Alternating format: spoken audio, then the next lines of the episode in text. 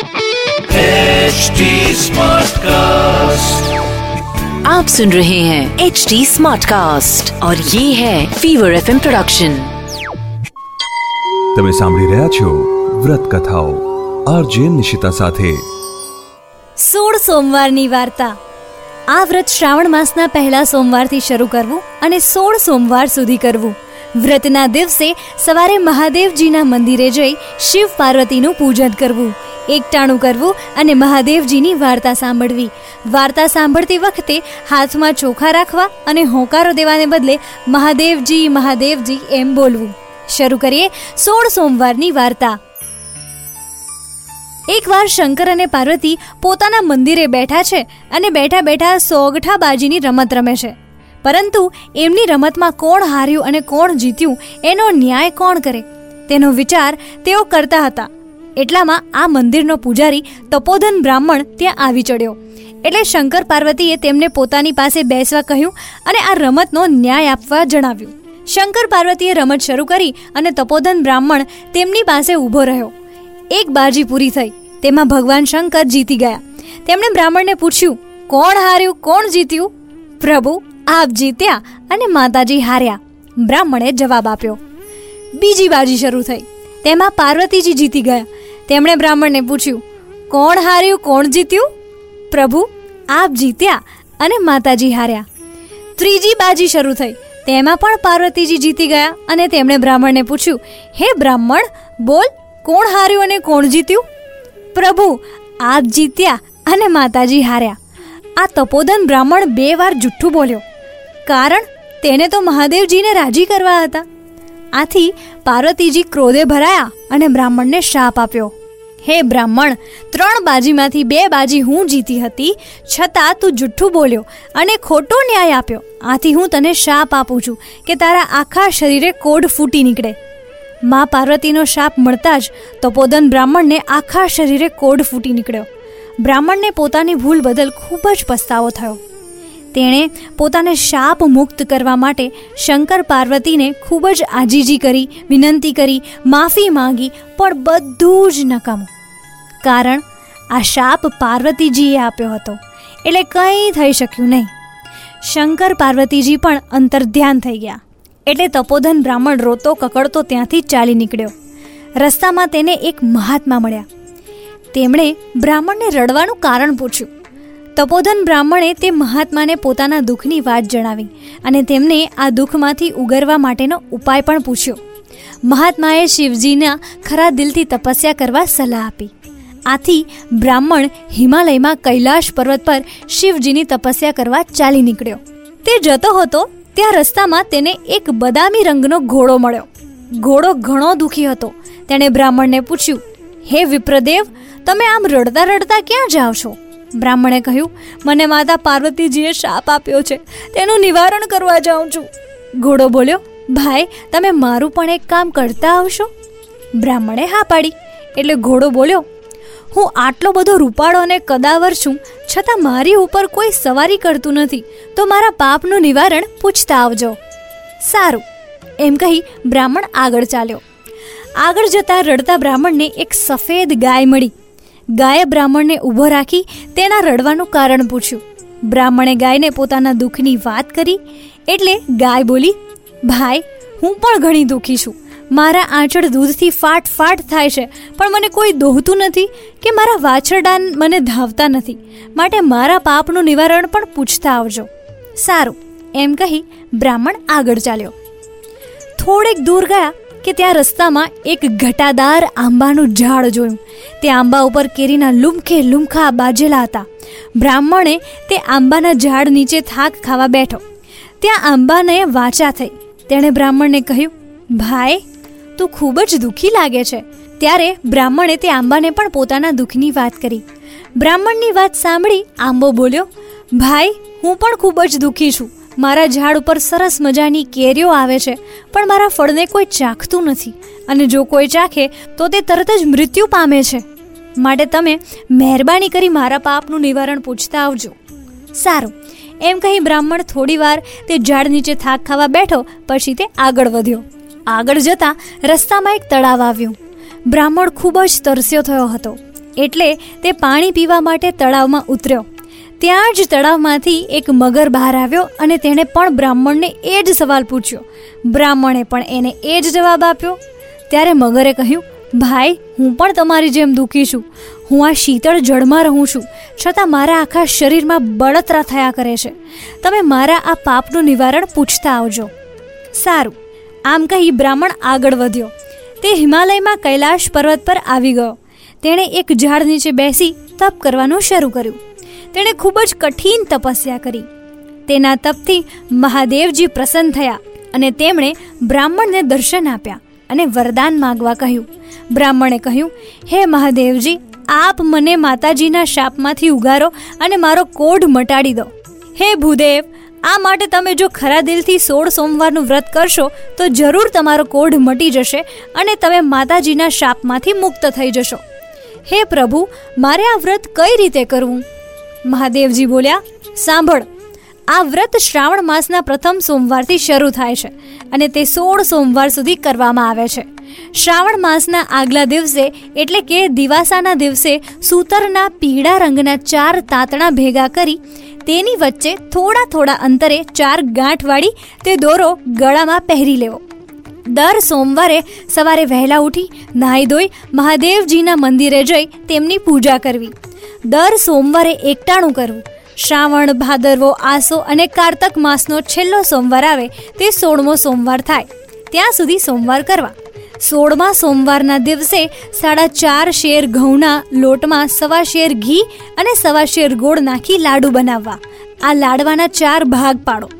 એક ભાગના લાડુ મંદિરના પૂજારીને આપો, બીજો ભાગ રમતા બાળકોને આપવો ત્રીજો ભાગ ગાયના ગોવાળને આપવો અને ચોથા ભાગનો લાડુ ભાંગીને એક ભાગ વ્રત કરનારે લેવો. આમ કરતાં પણ જો લાડુ વધે, તો વધેલાનો ભૂકો કરી કીડિયારું પૂરવું.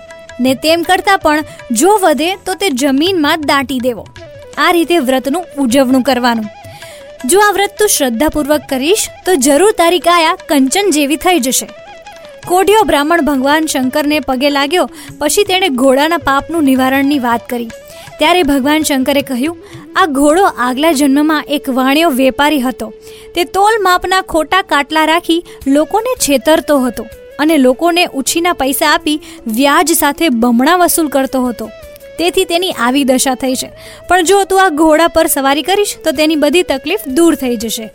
પછી બ્રાહ્મણે શંકર ભગવાનને ગાયના પાપની વાત કરી. ત્યારે ભગવાને કહ્યું, આ ગાય આગલા ભવમાં એક સ્ત્રી હતી. આ સ્ત્રી ભારે ક્રોધી હતી. તે પોતાના ધાવતા બાળકોને પણ જુદા પાડતી હતી. તેથી જ આ પાપનું ફળ તે અત્યારે ભોગવી રહી છે. તેના પાપના નિવારણ માટે તું તેના આંચળમાંથી દૂધ કાઢી તે વડે મારો અભિષેક કરજે તો એનું બધું દુઃખ દૂર થઈ જશે. પછી બ્રાહ્મણે આંબાનું દુઃખ જણાવ્યું. ત્યારે શંકર ભગવાને કહ્યું, આ આંબો પૂર્વજન્મમાં ખૂબ લોભિયો માણસ હતો. તેની પાસે ઘણા ધન દોલત હોવા છતાં તે કોઈને દાન પુણ્ય કરતો નહીં. હજી તેના નીચે ધનના ચરુઓ દાટેલા છે. તેથી જ તેના ઉપર ઉગેલું ફળ કોઈ ખાતું નથી.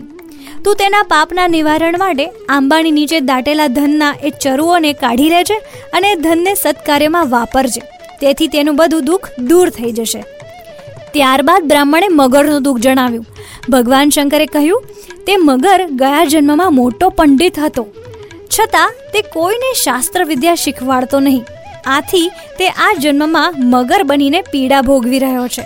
તેના પાપના નિવારણ માટે તું મારા પર ચડાવેલું બિલીપત્ર એની આંખે અડકાડીશ, તો એની બધી બળતરા દૂર થઈ જશે. આ કોઢિયો બ્રાહ્મણ બધાના દુઃખનું નિવારણ જાણી ભગવાનને પ્રણામ કરી પછી શિવલિંગ પર ચડાવેલું એક બિલીપત્ર લઈ ચાલવા લાગ્યો. તે ચાલતો ચાલતો પહેલાં તળાવ પાસે આવ્યો. તળાવને કિનારે પેલો મગર બ્રાહ્મણની રાહ જોઈને જ બેઠો હતો. બ્રાહ્મણે તેને તેના ગયા જન્મની વાત કરી અને પછી મહાદેવજીનું ચડાવેલું બિલીપત્ર મગરની આંખે અડાડ્યું કે તરત જ મગરના શરીરની બળતરા ઓછી થઈ ગઈ. મગરે બ્રાહ્મણનો ખૂબ ખૂબ આભાર માન્યો. ત્યાંથી બ્રાહ્મણ આગળ વધ્યો. તે રસ્તામાં આવેલ આંબાના ઝાડ પાસે આવ્યો અને તેણે આંબાને મહાદેવજીએ કહેલ વાત સંભળાવી. પછી કોદાળી લઈ આંબાના ઝાડ નીચેથી ચરુ ખોદી કાઢ્યા. અને તે ધનને સત્કાર્યના માર્ગે વાપરવાનો સંકલ્પ કરી આંબાના ઝાડ પરથી એક કેરી તોડી ખાધી કે તેને અમૃતનો ઓળકાર આવ્યો. ત્યાંથી બ્રાહ્મણ આગળ વધ્યો. રસ્તામાં પેલી ગાય તેની રાહ જોઈને બેઠી હતી. બ્રાહ્મણે ગાયને મહાદેવજીએ કહેલ વાત કહી સંભળાવી. પછી તેણે ગાયને દોહી તેનું દૂધ એક વાસણમાં ભેગું કર્યું અને મહાદેવજીનું નામ લઈ એક શીલા ઉપર અભિષેક કર્યો કે તરત જ ગાયની બધી પીડા દૂર થઈ. તેના વાછરડા રમતા રમતા આવી ગાયને ધાવવા લાગ્યા. ગાયે પણ બ્રાહ્મણનો ખૂબ આભાર માન્યો. ત્યાંથી બ્રાહ્મણ આગળ વધ્યો. રસ્તામાં તેને પેલો બદામી રંગનો ઘોડો મળ્યો. તે પણ બ્રાહ્મણની રાહ જોઈને જ ઊભો હતો. બ્રાહ્મણે તેને પણ મહાદેવજીએ કહેલી વાત સંભળાવી. પછી તે બ્રાહ્મણે ઘોડા પર સવારી કરી અને કહ્યું, હવે તારા પાપનું નિવારણ થઈ ગયું છે. ત્યાંથી બ્રાહ્મણ પોતાની ઝૂંપડીએ આવ્યો. ત્યાં શ્રાવણ માસ બેસી ગયો એટલે બ્રાહ્મણે સોળ સોમવારનું વ્રત શરૂ કર્યું. તેણે ખૂબ જ શ્રદ્ધાપૂર્વક આ વ્રત કર્યું. જોત જોતામાં ચાર મહિના પૂરા થઈ ગયા અને કારતક મહિનાનો છેલ્લો સોમવાર આવ્યો. ત્યારે બ્રાહ્મણે વ્રતનું ઉજવણું કર્યું. પાર્વતીજી બ્રાહ્મણની ભક્તિથી પ્રસન્ન થયા. તેમણે બ્રાહ્મણની કાયા પહેલાની જેમ કંચન જેવી કરી દીધી. બ્રાહ્મણનો કોડ સંપૂર્ણપણે મટી ગયો. પાર્વતીજીના શાપમાંથી મુક્ત થઈ બ્રાહ્મણ ખૂબ જ ખુશ થઈ ગયો. તે આનંદથી રહેવા લાગ્યો. એવામાં તે ગામના રાજાની કુંવરીનો સ્વયંવર રચાયો. ગામને પાદરે વિશાળ મંડપ બાંધવામાં આવ્યો. દેશ દેશાવરના રાજકુંવરોને તેમાં આમંત્રિત કરવામાં આવ્યા. આ વાતની જાણ આખા ગામમાં ફેલાઈ ગઈ. આખું ગામ રાજાની કુંવરીનો સ્વયંવર જોવા ઉમટી પડ્યું. તપોધન બ્રાહ્મણને પણ આ વાતની જાણ થતાં તે પણ રાજાની કુંવરીનો સ્વયંવર જોવા ઉપડ્યો. તે ગામને પાદરે પહોંચ્યો કે ત્યાં તો વિશાળ મંડપ બાંધેલો જોયો. તેને સુંદર રીતે શણગારવામાં આવ્યો હતો. તે મંડપમાં દેશ દેશાવરના રાજકુંવરો અલંકાર વસ્ત્રો સજીને બેઠા હતા. તપોધન બ્રાહ્મણ મંડપના એક ખૂણામાં જઈ ઊભો રહી ગયો. થોડી વારમાં એક શણગારેલી હાથીણી વરમાળા લઈ મંડપમાં આવી. તે બધા રાજકુમારો પાસેથી ફરતી ફરતી એ બ્રાહ્મણ પાસે આવી અને તેણે વરમાળા તપોધન બ્રાહ્મણના ગળામાં પહેરાવી દીધી. આ જોઈ આખા મંડપમાં કોલાહલ મચી ગયો. રાજા બોલ્યા, હાથડી ભૂલે છે, ચૂક કરે છે. રાજાએ તરત જ બ્રાહ્મણને મંડપની બહાર કાઢી મૂક્યો. પછી તેમણે હાથડીને ફરીવાર માળા પકડાવી સ્વયંવરમાં ફેરવી. હાથણી ફરી વરમાળા લઈ ફરતી ફરતી મંડપની બહાર કાઢી મૂકેલા બ્રાહ્મણ પાસે ગઈ અને તેના ગળામાં વરમાળા પહેરાવી. આખી રાજસભા બોલી ઉઠી. ભગવાને ધાર્યું હોય ને તે જ થાય. રાજાએ પોતાની કુંવરીના લગ્ન તે બ્રાહ્મણની સાથે કરાવી આપ્યા. રાજાએ પહેરામણીમાં સોનું, રૂપું, હીરા, માણેક, મોતીના દાગીના, રેશમી જરીના પોશાકો, હાથી અને ઘોડા આપ્યા. બ્રાહ્મણ તો રાજકુંવરીને પોતાની પત્ની બનાવી પોતાને ઘેર લઈ આવ્યો. બ્રાહ્મણની માં પોતાના દીકરા સાથે વહુને જોઈ રાજી રાજી થઈ ગઈ. તે બંનેને ઝારના દાણા લઈ વધાવવા ગઈ કે ઝારના દાણા પણ મોતીના થઈ ગયા. આ બધું મહાદેવજીની કૃપાનું ફળ અને તે વ્રતનો પ્રભાવ હતો. રાજાએ પોતાની દીકરી અને જમાઈ બ્રાહ્મણને રહેવા માટે એક મોટો મહેલ આપ્યો. તપોધન બ્રાહ્મણ, તેની પત્ની અને માતા ત્રણે આનંદથી મહેલમાં રહેવા લાગ્યા. થોડાક સમય બાદ રાજા મરણ પામ્યો. આ રાજાને બાળકમાં માત્ર રાજકુંવરી જ હતી. તેથી આ બ્રાહ્મણ રાજા બન્યો અને તેની પત્ની રાણી બની. બ્રાહ્મણે વિચાર્યું, આ બધા સુખના દિવસો મહાદેવજીની કૃપાથી જ આવ્યા છે. એટલે તેણે ફરી સોળ સોમવારનું વ્રત કરવાનો સંકલ્પ કર્યો. શ્રાવણ માસ આવતા તેણે સોળ સોમવારનું વ્રત કર્યું. કારતક માસ પૂરો થતાં સોળમો સોમવારે આવી પહોંચ્યો. સોળમા સોમવારે વ્રતનું ઉજવણું કરવાનું હતું. તેથી બ્રાહ્મણ રાજાએ તેની પત્નીને સોળ સોમવારના વ્રતની ઉજવણી કેવી રીતે કરવી તે સઘળી હકીકત જણાવી. રાણીએ વિચાર્યું કે મારા પતિદેવને આવા સુખા ભટ્ટ કોઠા જેવા લાડુ તે કંઈ ખવાતા હશે? તેણે તો બત્રીસ જાતના પકવાન અને બીજી ઘણી વાનગીઓ બનાવી. રાજા જમવા બેઠા. તેમણે થાળીમાં રસોઈ જોઈને રાણી પર ગુસ્સે થઈ ગયા. તેમને ખૂબ જ દુઃખ થયું. તે શંકર ભગવાનની માફી માંગવા લાગ્યા. તેમણે રસોઈ ભરેલી થાળી આગળ શંકર ભગવાનની સ્તુતિ કરી વ્રત પૂરું કર્યું અને થાળીમાંના અન્નદેવને પગે લાગી ઊભા થઈ ગયા. તેમણે અનાજના ચાર દાણા લઈ ચારે દિશામાં નાખ્યા અને ભૂખ્યા પેટે સૂઈ ગયા. તે જ રાત્રે મહાદેવજી રાજાના સ્વપ્નમાં આવ્યા અને કહેવા લાગ્યા, હે રાજન, જાગે છે કે ઊંઘે છે? રાજા બોલ્યા, જાગું છું ભગવાન. મહાદેવજી બોલ્યા, તારી રાણીએ તારા વ્રતમાં ભંગ પાડ્યો છે. માટે તું એને દેશવટો આપી દે. રાજા કહે, જેવી આજ્ઞા. સવાર થયું. રાજાએ રાણીને કાળા કપડાં પહેરાવી દેશવટો આપી દીધો અને તેને પોતાના રાજ્યની બહાર તગેડી મૂકી. રાણી તો ચોધાર આંસુએ રડતી રડતી એક ગામમાં આવી પહોંચી. ત્યાં આગળ એક ઝૂંપડીમાં ઘાંચણ રહેતી હતી. તેણે ઘાંચણ પાસે પાણીની માંગણી કરી. ઘાંચણે તેને પાણી આપ્યું. રાણીએ ઘાંચણને પોતાનું દુઃખ કહી સંભળાવ્યું અને તેમના ઘરમાં કોઈ કામ મળી રહે તે માટે વિનંતી કરી. ઘાંચણને રાણી ઉપર દયા આવી. તેણે રાણીને પોતાની સાથે રાખી લીધી. ત્યાં તો ઘાંચણના તેલના કુલ્લા ઢળી ગયા અને ઘાંચી માંદો પડ્યો. આ જોઈ ઘાંચણ બોલી, બહેન, તારા આવ્યાથી મારું ખોટું થયું. માટે તું અહીંથી ચાલી જા. રાણી ત્યાંથી ચાલી નીકળી. જતા જતા રસ્તામાં એક ડોશીમાના ઘેર આવી. ડોશીમાં તે સમયે રેટીઓ કાઢતી હતી. રાણી તેમની પાસે ગઈ અને પીવા માટે પાણી માંગ્યું. ડોશી ભલી હતી. તેણે ઊભી થઈ પાણી આપ્યું. રાણીએ તેને પોતાના દુઃખની વાત કરી. ડોશીને રાણી ઉપર દયા આવી ગઈ અને તેણે રાણીને પોતાની સાથે રાખી. પરંતુ રાણીના આવવાથી ડોશીના તાર વારંવાર તૂટી જવા લાગ્યા ને સૂતર પણ ઓછું કંતાવા લાગ્યું. ડોશીએ તેને અપશુકનિયાળ ગણી કાઢી મૂકી. ત્યાંથી રાણી ચાલતી ચાલતી એક કૂવા કાંઠે આવી. ત્યાં એક પનિહારી પાણી ભરતી હતી. રાણીએ તેની પાસે પીવાનું પાણી માંગ્યું. પનિહારીએ જેવો ઘડો કૂવામાં ઉતાર્યો કે ત્યાં તો કૂવાનું બધું પાણી સુકાઈ ગયું અને તેનું માટલું પણ ફૂટી ગયું. પણિહારીએ તેને અપશુકન્યાળ ગણી પાણી પાયા વગર કાઢી મૂકી. રાણી ચાલતી ચાલતી એક માલણના ઘર પાસે આવી. રાણીએ માલણને પોતાના દુઃખની વાત કરી. માલણને તેની ઉપર દયા આવી અને તેણે રાણીને પોતાના ઘરે રાખી. રાણીના આવવાથી સવામણ ફૂલ ઉતરતા હતા. હવે તેના પાશેર ફૂલ ઉતરવા લાગ્યા. તેથી માલણે કહ્યું બહેન તારા આવવાથી મને નુકસાન થવા લાગ્યું છે. માટે તું અહીંથી ચાલી જા. ત્યાંથી રાણી ચાલતા ચાલતા એક સાધુ મહારાજની ઝૂંપડીએ આવી પહોંચી. સાધુ મહારાજ ખૂબ જ દયાળુ હતા. તેમણે રાણીને આશરો આપ્યો. તેમણે રાણીને જમવા બેસાડી અને થાળીમાં ભોજન પીરસ્યું. જેવી થાળી રાણીને આપી કે થાળીમાંનું ભોજન જીવડા બની ગયા. સાધુ મહારાજ બોલ્યા, દીકરી, પુસ્તક લાવો, પોથી લાવો, ખડીઓ લાવો, કલમ લાવો. તમારા ભાગ્યની રેખાઓ જોઉં. રાણી લેવા ગઈ. ત્યાં પુસ્તક પોથી જડતા નથી, ખડીયો કલમ જડતા નથી. લેવા જાય છે તો કાન ખજૂરા અને વિચ્છી કરડવા આવે છે. ત્યારે સાધુ મહારાજ પોતે ઊભા થઈ પુસ્તક પોથી તથા ખડીયો કલમ લઈ આવ્યા. પહેલું પુસ્તક બ્રહ્માજીનું જોયું, બીજું પુસ્તક મહાદેવજીનું જોયું. સાધુ મહારાજ બોલ્યા, દીકરી, તે મહાદેવજીના વ્રતને વખોડ્યું છે. તું મહાદેવજીની દોષિત છે. માટે તું શંકર ભગવાનનું સોળ સોમવારનું વ્રત કર. રાણી બોલી બાપુ, આ વ્રત શી રીતે થાય? સાધુ મહારાજે તે વ્રત કેવી રીતે કરાય તે બધું સમજાવ્યું. રાણીએ શ્રાવણ માસ આવતા વ્રતની શરૂઆત કરી અને પૂરી શ્રદ્ધા ભક્તિથી તે વ્રત કરવા લાગી. જોત જોતામાં સોળમો સોમવાર આવી ગયો. રાણીએ સાધુ મહારાજને વ્રતના ઉજવણાની વાત કરી. સાધુ મહારાજે તેને બધું સીધું સામાન લાવી આપ્યું. રાણીએ વ્રતનું ઉજવણું કર્યું. રાણીના વ્રતથી શંકર ભગવાન પ્રસન્ન થયા. તેઓ બ્રાહ્મણ રાજાના એટલે કે તેના પતિના સ્વપ્નમાં આવ્યા અને બોલ્યા, રાજા જાગે છે કે ઊંઘે છે? રાજા કહે, ના રે પ્રભુ, જાગું છું. રાણીને દેશવટો દીધો હતો, તેને પાછી લઈ આવ. રાજા કહે, હવે ક્યાંથી લાવું? કોયલ જેવું માણસ હતું, વાઘે માર્યું કે વરુએ માર્યું? હવે ક્યાંથી હોય? મહાદેવજી કહે, વાઘે નથી માર્યું, વરુએ નથી માર્યું. જે વાટે ગઈ છે, તે વાટે તું જા. રાજા ત્યાંથી ચાલી નીકળ્યો. વાટે જતા ઘાંચણનું ઘર આવ્યું. રાજા કહે, બહેન, અહીંયા કોઈ રાજાની રાણી આવી હતી? ઘાંચણ કહે, રાણી જેવા રૂપ હતા, પણ રાણી જેવા લક્ષણ ન હતા. રાજા ત્યાંથી ચાલ્યો જાય છે. આગળ જતા ડોશીમાનું ઘર આવ્યું. રાજાએ ડોશીને પૂછ્યું માળી અહીંયા કોઈ રાજાની રાણી આવી હતી? ડોશી કહે છે, રાણી જેવા રૂપ હતા, પણ રાણી જેવા લક્ષણ ન હતા. રાજા આગળ ચાલ્યા, તે કૂવા કાંઠે આવ્યા. ત્યાં એક પનિહારી પાણી ભરતી હતી. રાજાએ તેને પણ સેમ સવાલ પૂછ્યો. અને પનિહારીએ કહ્યું, ભાઈ, રાણી જેવા રૂપ હતા, પણ રાણી જેવા લક્ષણ ન હતા. ત્યાંથી રાજા આગળ ચાલ્યો.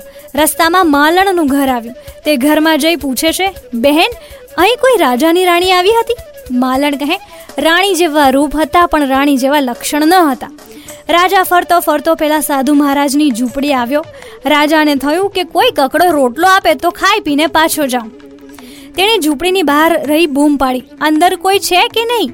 સાધુ મહારાજ બહાર આવ્યા. તેમણે રાજાને અંદર પધારવા માટે આવકાર આપ્યો. રાજા ઝૂંપડીની અંદર આવ્યા કે બંને પતિ પત્ની એકબીજાને જોઈ ખૂબ જ રાજી થઈ ગયા. રાણીએ સાધુ મહારાજની ઓળખાણ આપતા કહ્યું, બાપુ, આ મારા પતિદેવ છે. તેઓ મને તેડવા આવ્યા છે. હવે મને જવાની રજા આપો. સાધુ મહારાજે કહ્યું દીકરી સાસરે શોભે ને હાથી રજવાડે શોભે. રાણી કહે, બાપુ, તમને દુઃખ પડે તો હું શી રીતે જાણું? સાધુ મહારાજે ફૂલનો દડો આપ્યો, ઘીનો દીવો આપ્યો ને કહ્યું, દીકરી, જો દીવો ઠરી જાય, ફૂલનો દડો કરમાઈ જાય, તો જાણજે કે તારા બાપને દુઃખ પડ્યું છે. રાજા રાણી અડધી વાટે ગયા, ત્યાં તો ઘીનો દીવો ઠરી ગયો અને ફૂલનો દડો કરમાઈ ગયો. રાણી કહે, રાજા, વેલ પાછી વાળો, મારા પિતાને દુઃખ આવ્યા.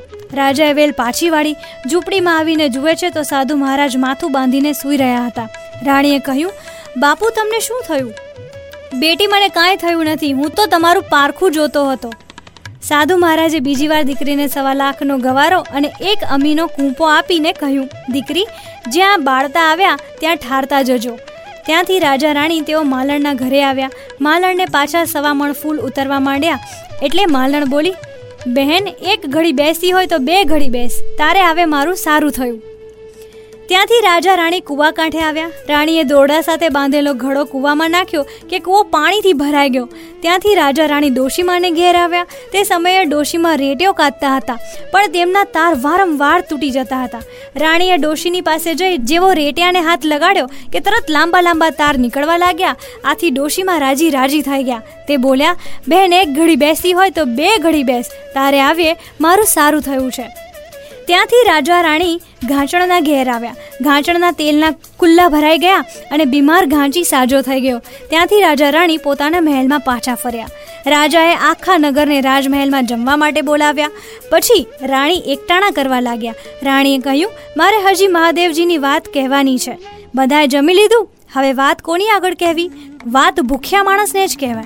રાજાએ ગામમાં ઢંઢેરો પીટાવ્યો.